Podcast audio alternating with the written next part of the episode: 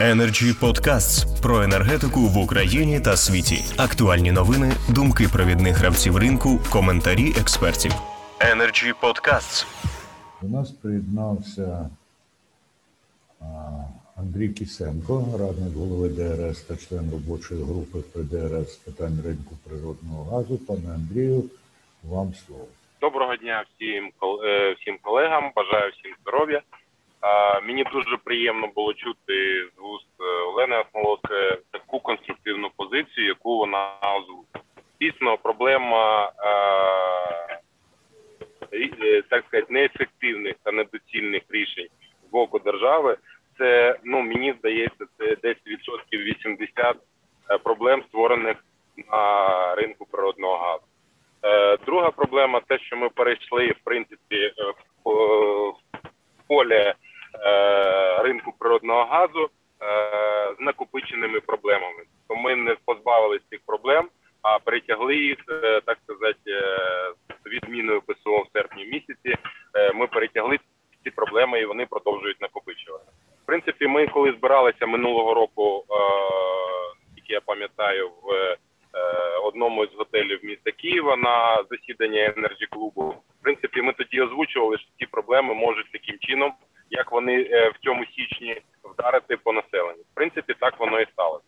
Тому, в принципі, дуже приємно, що позиція НАКа настільки стала конструктивною. Е, я думаю, що позиція учасників ринків ринку теж має бути конструктивною. І, і е, дійсно держава за свої неефективні і недоцільні рішення е, має нести відповідальність. Е, Це по-перше. По-друге, в принципі, однією з таких величезних проблем, на мій погляд, все ж таки є те, що е, Україна єдина країна на пострадянському просторі, я вже не кажу про європейські країни, яка не має 100% обліку природного газу.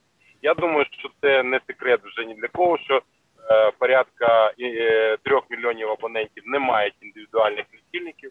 Це створює небезпеку як і для НАК Нафтогаза, так і для державного дру- другого державного підприємства оператор ГТС, е, так і для всіх е, постачальників і облгазів. Тому, е, в принципі, я вважаю, що подолавши цю проблему, я думаю, що багато проблем е, буде вирішено. Я думаю, що е, якщо казати в цифрах, то на те, що розраховувало ДРС на на, на кінець 2020 року, це десь приблизно 26-27 мільярдів гривень. Але е, погоджуюсь е, з тою концепцією, яка представлена е, Альоною Смоловською. Е, сподіваюсь, що е, також е, представники держави почують і, і НАК Нафтогаз, і учасників ринку, і все ж таки ці проблеми будуть вирішені. І до нового опалювального сезону ми маємо війти вже ну як мінімум мінімальною кількістю проблем. Дякую. Дякую, пане Андрію. Energy Club. Пряма комунікація енергії.